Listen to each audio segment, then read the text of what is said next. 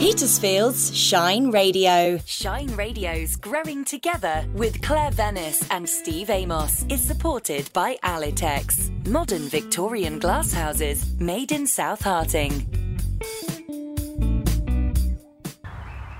Hello and thanks for joining us in Growing Together, the gardening podcast from Shine Radio.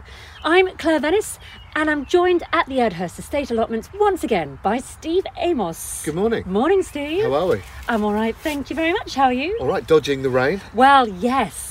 Again, I saw the weather forecast. I know, slight change of plan. Yeah, I did have visions. I know we spoke about this last time of us sitting in your shed. Yep. But that was really looking like a possibility. It was, wasn't it? Yeah. So I think a good call. Shift it to first thing in the morning before the day starts. Got the birds singing. It's lovely and sunny. Yeah, we've done well again, haven't we? I know. Thank you for making that work. That's all right. It's mild though. It's warm, but goodness me, is it rainy? Oh my days! So wet. Honestly. Well, walking up here, it was pretty squishy and squashy and slippy and slidey. It really is. I think I've still got the covers on most of the beds, but I took the covers off over the weekend to get the bean poles in because beans are about ready to be planted. But my goodness, it was heavy going.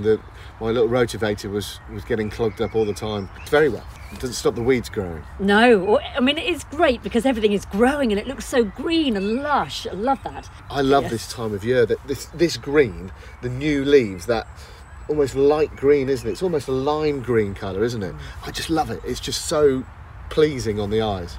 Yeah, it is beautiful. I love it too, Stephen. And actually the blossom's still out, so to me that seems like that's quite late. I think it is late. I think most things are late. And I was talking to a chap in Sheet Village the other day who's a keen gardener, and he was saying everything's really late. And he was talking about his beetroot not coming up yet and beans are cold, but now obviously it's got warmer, everything will catch up with itself, and I think everything will just overtake itself again. But I know Project Dahlia for this wedding that I'm growing for is a fortnight behind, which is a bit worrying because obviously things do catch up with themselves, but the wedding can't shift. Yes. So I've got the first weekend in September is a hard stop. Dahlias have to be ready. Oh gosh, the pressure's on already. Squeaky bum time, and I've not even planted them yet. No. Well, we're going to talk to you this episode about dahlias. We're also going to be catching up with Nelly Hall at Alitex for her second instalment of her Chelsea Growing Diary. Chelsea Flower Show starts on the 22nd of May. So it's not long to go, is it? Not far away at all. It'll be interesting to see how things are going for her over there in the greenhouses and how the prep is coming. Yeah, no, it'll be fascinating. Will be. But the pressures of getting ready for something like Chelsea, which is slightly out of season for a lot of stuff that people grow, it's just incredible. I just find it fascinating how they do it. You know, it's brilliant. It's amazing, actually. Hats off to everybody who's doing all that. But down here at the allotment, Steve, as we said, everything's green. We're sat here right by your potato plot. We are. They're all coming up quite happily. They're looking really good, actually. That we talked about that colour green, and they are all that lovely colour green, aren't they? They are really gorgeous. Really pleased, actually. They all look very healthy.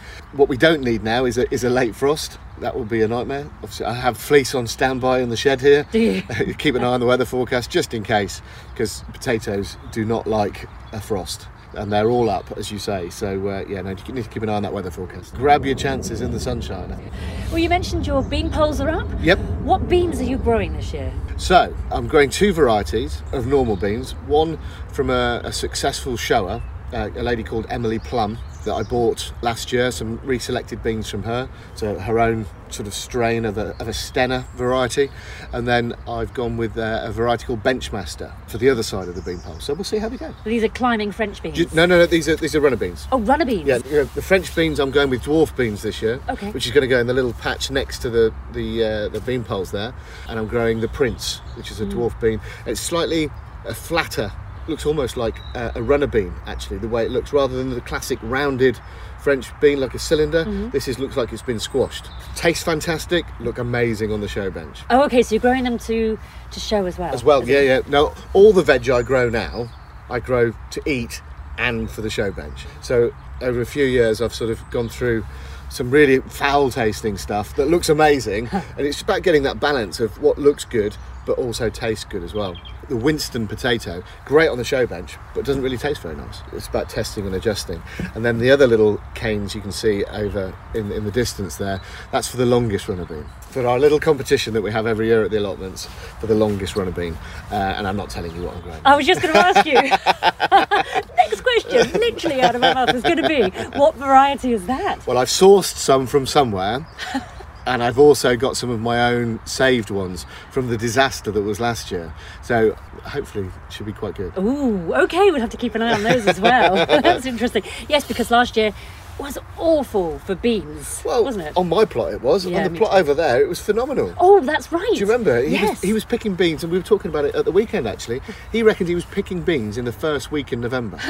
Which is crazy. He's not growing as many this year. He's the only man in the Petersfield area that had literally beans. They were £1 each he was selling them for. Yes. Yeah, well, his bean poles are still up. Well, they have moved. Oh, have they? On close inspection of the fantastic build job he's done over there, he's cheated. They're screwed together. Oh, are they? They are. They're not tied with lovely twine. They're screwed. Honestly. So can you just pick the whole thing up? Yeah, that's what he did. He's moved it. Brilliant. Yeah. A bit like a greenhouse frame. Yeah. You know, pick the whole thing up and moved it. Yeah. Okay, well, I like his style. Fair play to him. Yeah. Oh, well, good luck to him this year for his beans as well. Well, I'm growing a whole variety of beans. I love beans. Okay. And I grow French beans, all climbing, actually. So I've got all climbing. I haven't done dwarf. So I've got French beans, runner beans, borlotti beans. So they'll all climb up together. I quite like to do them as a mixture. Yeah. I know. See, you don't like that. You're so wrong. That just messes with my head. I'm sorry, Claire. But, you know, you can't do that. It's not fair. I like the flowers, though, because you've got the lovely red flowers of the runner beans. Yep. And you've got the white flowers. Sometimes you can get pinky flowers as well from French beans, depending on which varieties you grow. So I love that combination. Okay, well, you're wrong. But each to their own. Exactly. But yeah, I like to grow them in teepees, actually. So yes. I know a lot of people do, as you have here, a long line of poles, but I quite like the teepees. So I vary from year to year. I can't remember the name of what it was called, but somebody a few years ago grew beans, and they had the uprights and then almost a horizontal, and the beans grew down and you could get underneath the horizontal. Hello, Luna. Luna's joining us. Hello, Luna. Yeah, and the beans dangle down from the horizontal. That's a clever idea. Yeah, it's called something. I can't remember what it is. I'll have to look it up, and I'll tell you next week. What a clever idea. Yeah, it was good. So you just sort of walk in and pick them as opposed to try and rummage around. Yeah. Well, talking of clever ideas, I have put my hanging baskets together, or some of them. Okay. Last time we talked about, I was going to make some big blousy hanging baskets. So I've done a combination. I've done some flowered ones, and I've also done a vegetable one. Have you not mixed them up? Well... It's not like you, Claire. I know. There are a few flowers. In the veg one, I have got strawberries, because they'll dangle down quite nicely, which were from my front garden I just dug up. So I've got strawberries in there. I have some oregano herbs. Again, I have loads of oregano in the garden. But it was really fun deciding which other vegetables to put in. Yeah. So I've got some beetroot in there. Beetroot? Yeah. Beetroot and hanging basket. Beetroot and hanging basket. Well, they're not going to hang down, but I thought the leaves would look lovely as they come up. Yeah, they're a lovely colour, I suppose. Same with some chard. Yeah. So I've got some from Rainbow Chard. I've got some peas. Okay. So I thought maybe the peas might, instead of going up, dangle, they might down. Trail down. Try them. Hey, it's got two chances, hasn't it? Well, exactly. It either will or it won't. I know. Good luck. I've got some spring onions in there. So a nice combination of different things. So I think you may have lost the plot. Yeah. I know, it's fun to try. Well, why not? You never know. You never know. But a clever trick I saw online, actually, for the middle of the hanging basket is to put a bit of guttering, so round guttering in the middle, which helps keep water in. Okay. Which is clever, so you can pour the water in. So you fill the water into the thing, okay. So sounds good. Because they do obviously have a tendency of drying out. Hello, mate. You all right? What are you up to? Just trying to get some birds and hedgerow stuff. Oh, it's National Hedgerow Week. Oh, Phil, have you got 5 minutes to talk to us about that? Okay, I'll come back in a minute. Come back in a minute, that would be brilliant. So I use sphagnum moss in my hanging baskets. And it's quite difficult to put in initially, so you have to pack it in with both hands so it doesn't fall through the actual basket itself. And then I put some drainage in, so I've got some grit at the bottom and a bit of sand. And then I pop the compost in. But I've thought I'd try the bit of guttering in the middle this year. So did you drill holes in the guttering? No, okay. It's just straight through. It's not very big. It's probably about 10 centimetres. Okay. I just popped it in there. Interesting. It's black, so you don't see it. Sounds good. And then it goes down a little bit right into the grit, really. So we'll see. We'll see what happens. Good luck. Keep us posted. I will do. I will do. Well, I've started the mass migration of plants, various, from the greenhouse at home. Start to come up here. I think next year I might need to buy a van. My poor car gets battered at this time of year. It's just filled with trays and trays of plants. So a van is maybe on the shopping list. Ooh. Well, you know, needs must. Exactly. Needs must. Yeah, so that migration has started. The greenhouse over there has got lots of bits and pieces in it, and then outside the greenhouse is the stuff that's just hardening off, and it's quite happy sat hardening off. But again, like the potatoes, keep an eye on the weather forecast, sign of frost, trundle it all back into the greenhouse again. You just don't know. You don't know with this weather. It's quite strange, isn't it? It is. Talking of greenhouses, let's catch up with Nelly Hall at Alitex as she prepares for the Chelsea Flower Show. I'm back at Alitex, thrilled to catch up with Nelly Hall for the second instalment of her Chelsea Flower Show Growing Diary. And we're also joined by Julia Parker. So we'll have a nice chat to both of you to find out how things are going as Chelsea really, really draws near. Hi Nelly, how are things? We're hitting the sleepless night stage, Claire, to be honest. I've done about 18 or 19 Chelseas, but I've never had full responsibility for the plants and not had a kind of designer doing that. And I thought, because it's veg, it's different. So yeah, it's just added just a little notch of extra sleeplessness. And this spring we've had, which has been lacking in, what's that thing we can't remember? Yes, sunshine. Yeah, haven't seen it for a while. Lacking in sunshine, yeah, really not enough. Now, this is the end of the first setup week at Chelsea. We're recording this on the 12th of May. How's setup going at the moment? Great. So John is the builder who's there. He's there with his son and his son's mate, which is actually really lovely. His son was 1, 2 when John first started doing Chelsea's, and now he's working at Chelsea. The ground was sodden anyway. Torrential rain in the first few weeks. We took up canopies, so it's allowed him to be able to build bases, because you can't really build decent building base works in torrential rain. So we've got canopies, so they're doing that under cover. But we had to literally build drainage holes on the stand. It's waterlogged. So it's been really extreme conditions actually to build in, and we've started building the greenhouses now. Goodness me. So next week it is crunch time to get everything built, and all your plants that you've been growing transferred up there too. Yeah, we've hired a Luton van, something with a bit more height, because I've got 2 lovely crabapple trees from Griffin Nurseries, which are just down the road. And we've made some wonderful structures with willow and hazel and whatever we found in the woods. So we want to get those up, and there will be a lot of toing and froing with vanfuls and me barking, don't bend a leaf, you're out for everything. All leaves are precious, even if we then chop them off when we choose to. We're choosing to, not having them chopped off because someone did it casually. Well, now, last time we caught up, we were in one of your greenhouses and you had just ordered some ladybirds, because talking of leaves, there was quite a bit of damage on some of the plants, wasn't there? Yeah, so actually the biggest issue I would say lately is pests. So it's been damp, bonkers aphids for a while, black fly, white fly. So we got ladybirds and we got ladybird larvae. And the thing about the ladybirds is, in my mind, I could picture swarms of ladybirds, but actually there weren't that many. Okay. And they do sort of then hide away, so you don't see ladybirds marching around all the time, which I I've imagined each time I come in, I just see ladybirds flying everywhere. But they just quietly get on with it. Yeah, they're doing really well. And occasionally you see a ladybird and you say thank you. But the slugs and snails, literally, it's you have to pick up every pot, look underneath, take them outside, pluck them off, and then we don't do anything more brutal than throw them towards the big hedge we have over there where all the nesting birds might be grateful of some extra nutrition. But yeah, so that's it's putting back to nature. Yeah.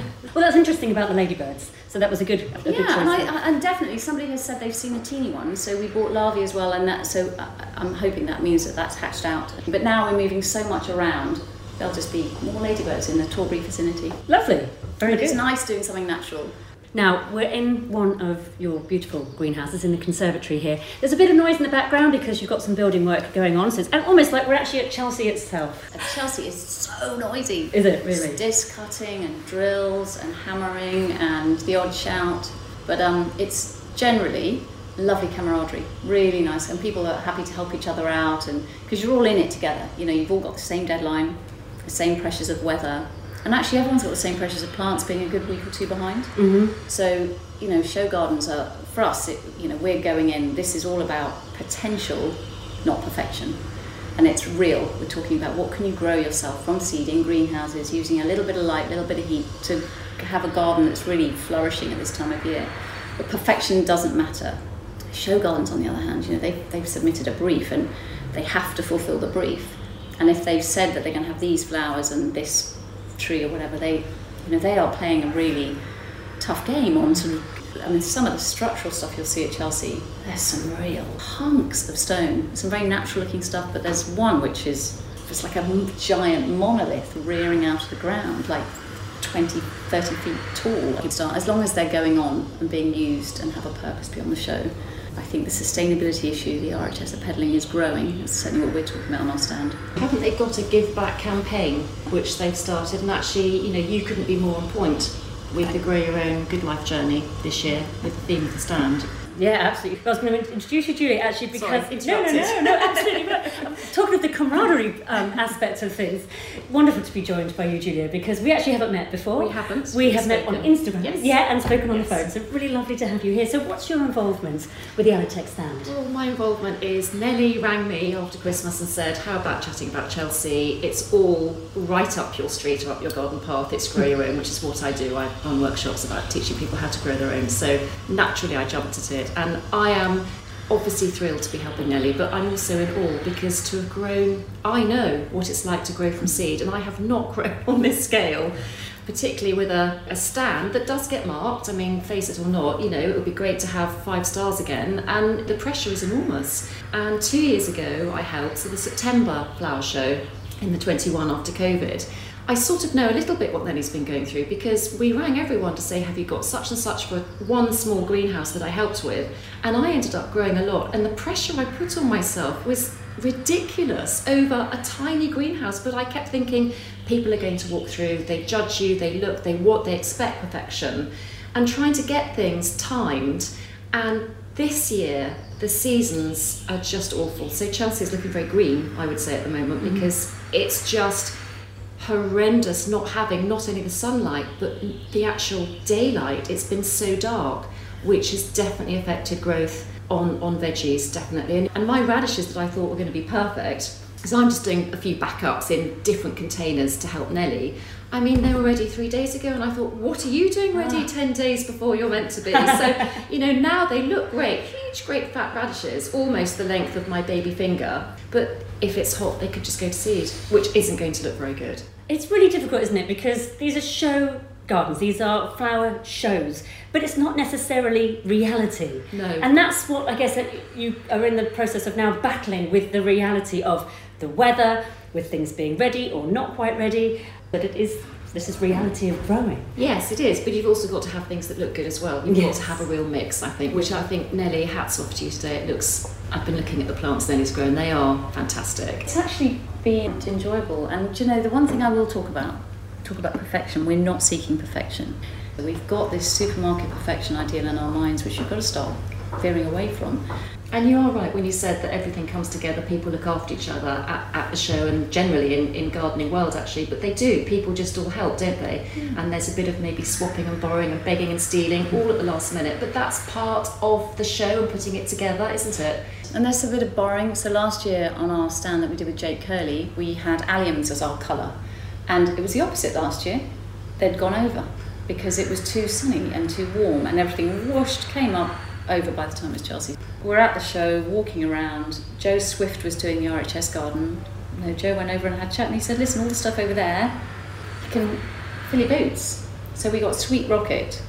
It looked perfect. And there's that warmth and generosity amongst people. And, we've had lovely people like Tom Hoblin, with an extra foxgloves one year. And they just made it, just little extras. And that's when it's the really nice, kind spirit of everybody. And I do think most people in horticulture are pretty decent people. Yeah, I totally agree with you. Yeah. I love hearing that. That's so nice to hear that behind the scenes kind of side of things. Yeah. You don't necessarily think that when you watch it on telly. Show gardens look spectacular. You do wonder, everyone kind of keeps themselves to themselves to sort of make sure that their bit looks great. Yeah. But that's really wonderful. It's like a sort of an allotment really in a certain way, that I have access to this, would you like this, would you like that, that whole sharing thing that goes on in the gardening world. It's so lovely to hear. Don't get me wrong, there's a couple of divas knocking around. I mean, there's a couple, and I will not mention names, who've literally in the past got a screen all around their stand so no one can see what they do. And that I find quite entertaining. So going back to your plants, what's been the most successful plants that you've grown this year for the show?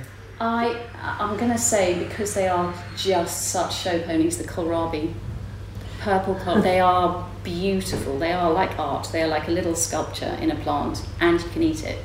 Having cornflowers in flower, because as Julia said, it's going to be very green, Chelsea, and often what you only have at this time of year is white and blue as colour. I don't know why. Must be to the light spectrum. Sweet peas are coming out, and there's some nice pinks and sort of deep colours, all lovely scents. And Shiraz pea, it's a really pretty Monge II style pea, but it's deep burgundy, the pod, and a pretty pink flower. So there are some nice pops of colour, and actually it is finding pops of colour and really pleasing plants to look at.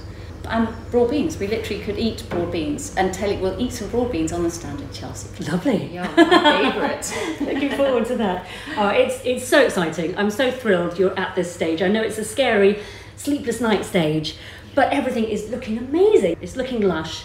Good luck on your journey up there, and look forward to catching up with you at the stand. Thanks, Claire. And it's so wonderful to have you, Julia. I'd love to talk to you in more detail at some point about what you do. Thanks very much. See you soon. Thanks very much, Nelly. Great to catch up with you again, and best of luck at the Chelsea Flower Show. I'll be up there to catch up with you during the show.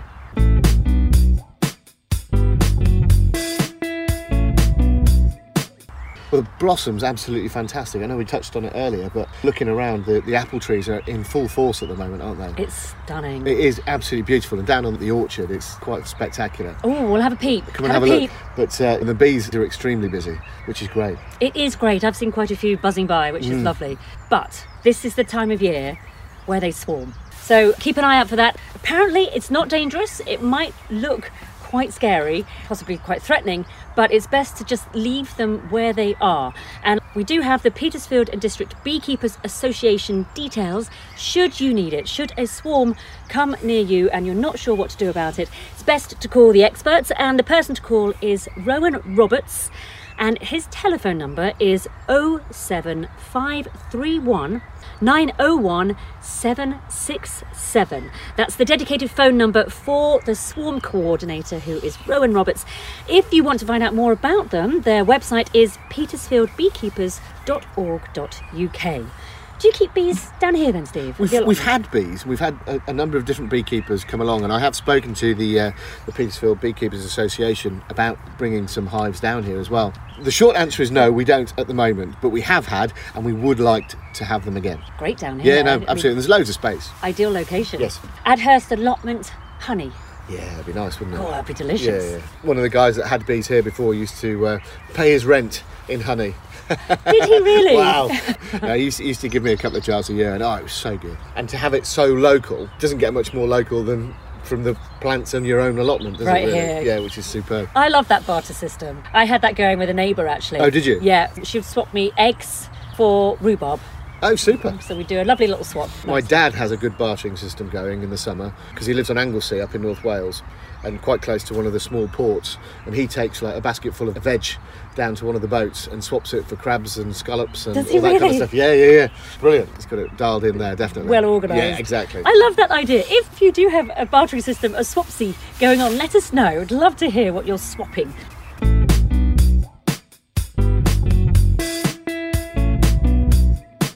So, Steve, you mentioned your dahlias. Yep. You are potentially the king of dahlias here at the Adhurst Estate Allotments. No. Keen amateur. 250 plants does not make an expert. That's probably the most plants you have at the allotment, though, isn't it, in regards to everyone else here? Oh, God, yeah, definitely. And that's split over two sites, that 250 is going to be split over two sites this year. I mean, they're a bit late, and sort of looking at a couple of the threads on the National Dahlia website, everybody's a bit late, about 2 weeks. But you know, they will catch up with themselves, and they do grow extremely quickly. They're very greedy. I've prepped one of the new beds, lots of manure back end of the year, rotivated that lot in, and then cover it with the Meerpaw weed suppressant material. And then what I do, which I learnt last year, was getting a weed burner, you know, like the blow torches, yeah, and just burning a hole in the plastic rather than cutting a hole. Then it doesn't fray. Oh, does it not? No. Okay, no, it seals all the edges, so you get no fraying. Yeah, and it works really well. So I think the end of this week, we'll be planting dahlias. Excellent. But again, got to keep an eye on that weather. You know, a late frost is not good for the dahlias. Do you put any feed, mulch or anything down in the beds before you put the dahlia tubers in? Yeah, so I've manured them, and what I've done in each row, if you like, a good sprinkling of chicken manure as well. And then once they're in, then the feeding regime starts. Yeah, because now the time of year where you need to start feeding. Yeah. I've just started. Yeah, which seems crazy with all the rain we've got, yes, but the rain doesn't have the nutrients to produce amazing flowers or veg or whatever. You can't just rely on the rain. You can, of course, but you won't get as good a yield or as good a quality from your produce, whether that be flowers or veg, without feeding. What type of feed do the dahlias like? Depending on the time of year, from a high nitrogen feed to a high phosphate feed, and then a general purpose. I use a liquid seaweed, which works really well. I tend to use that too, actually. Phil's just arrived. Hello, Phil. As if by magic. Good timing. It was, wasn't it? Great timing. We're joined by Phil Paulo, who we've spoken to before on Growing Together. And Phil takes care of a lot of the trees and the hedgerows here, well, down his grand title is Environment Officer. And to be fair, he did appear out the bushes. Not sure what it was up to, but what have you been up to, Phil?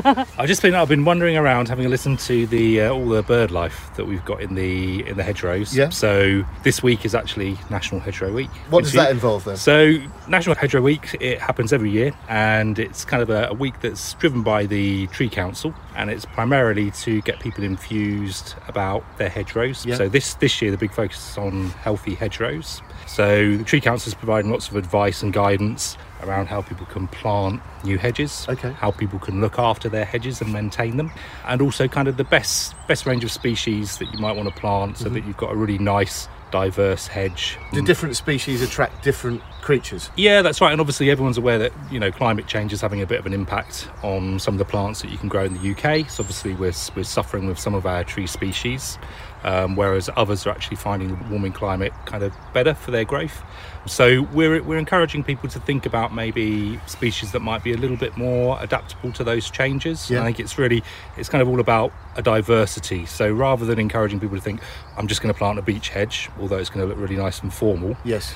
It may not be particularly diverse, so in terms of actually the habitat that it yeah. can provide for wildlife, it isn't that great. And obviously being responsive to pests and diseases, having a single species, it's a lot more at risk. We're trying to promote people to think about using a broad range of species where possible. Obviously we've just come out of the bare root planting season, but if you had a bit of space at home and you were thinking about putting a hedge in, what sort of species would you be looking at, do you think? I mean, you can potentially plant containerised hedge. Okay. So anything that comes in a container, where the roots are kind of grown as you get in the garden centre, you can plant those all year round, but the Tree Council generally tries to promote planting season from October through to the end of March. So yeah. we really are outside the planting. So if people wanted to plant now, they probably would need to be doing lots and lots of irrigation over the growing season, because obviously as the weather warms up, the trees haven't had that opportunity to put down their roots. No. So they're going to be more prone to drought stress. Of and course, obviously last year was terrible. It was awful, wasn't it? Lots of people lost loads of trees. Yes. Everything got very dry.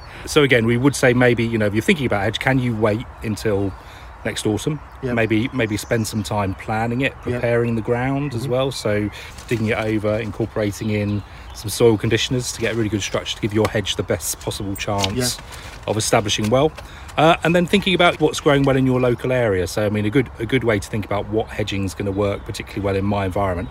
Have a look in your neighbour's hedgerow, have a look in the hedgerows in the surrounding countryside, because obviously you'll find that you've got species there thriving that are particularly adaptive to the soil quality got in that area. So it's always good to have a look around, see what's doing really well in your local area. Yeah. And we try and encourage people to think about broadest biodiversity benefits possible. This time of year, we've got everything flowering. So the blackthorn's just finished, the hawthorn's just about to start, and obviously they provide some really good early season flower for a lot of the pollinators.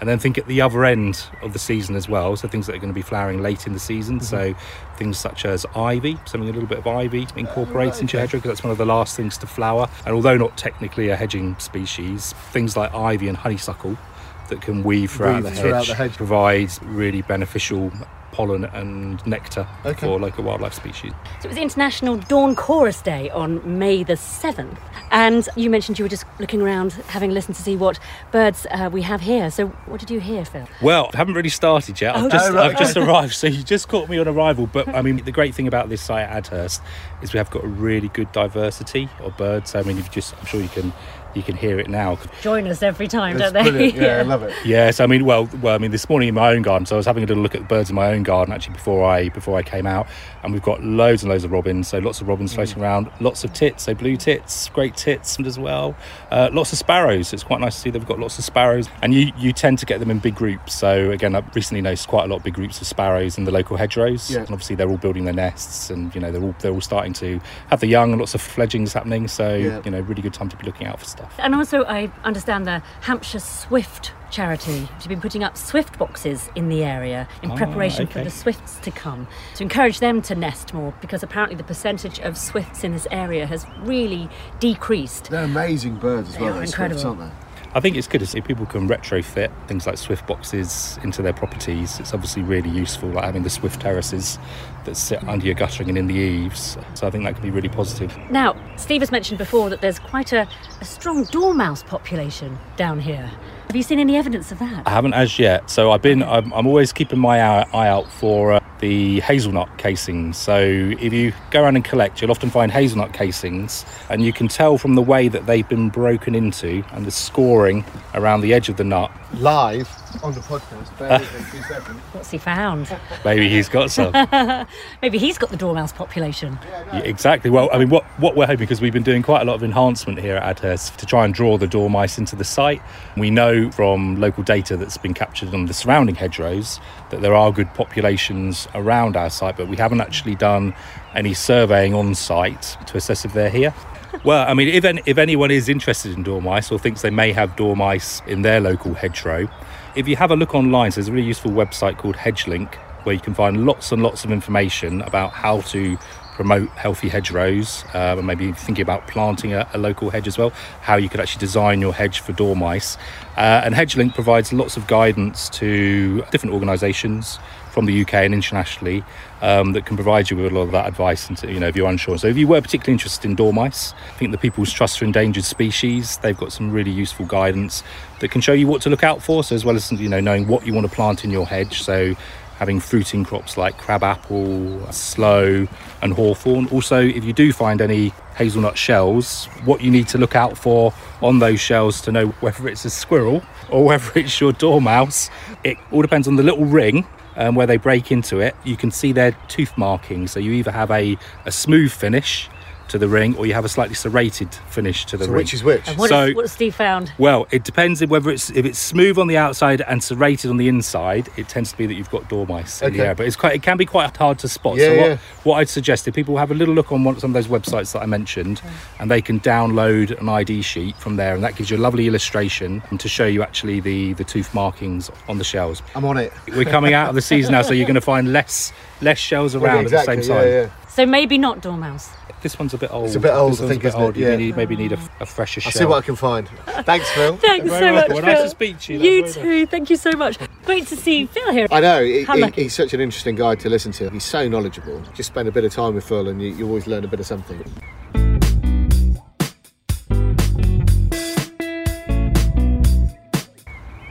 One of the things I spoke about to Kevin Smith, who is the editor of the Gardener's World magazine. Oh, yeah. And I met him at the BBC Gardener's World Spring Fair in Bewley a couple of weeks ago now. Had a really lovely chat with him. And if you want to catch up on that podcast, we have done a special programme from the BBC Gardener's World Spring Fair. I'm speaking to Kevin and Frances Tophill, and also some people from Sparsholt College who are doing some amazing garden designing there.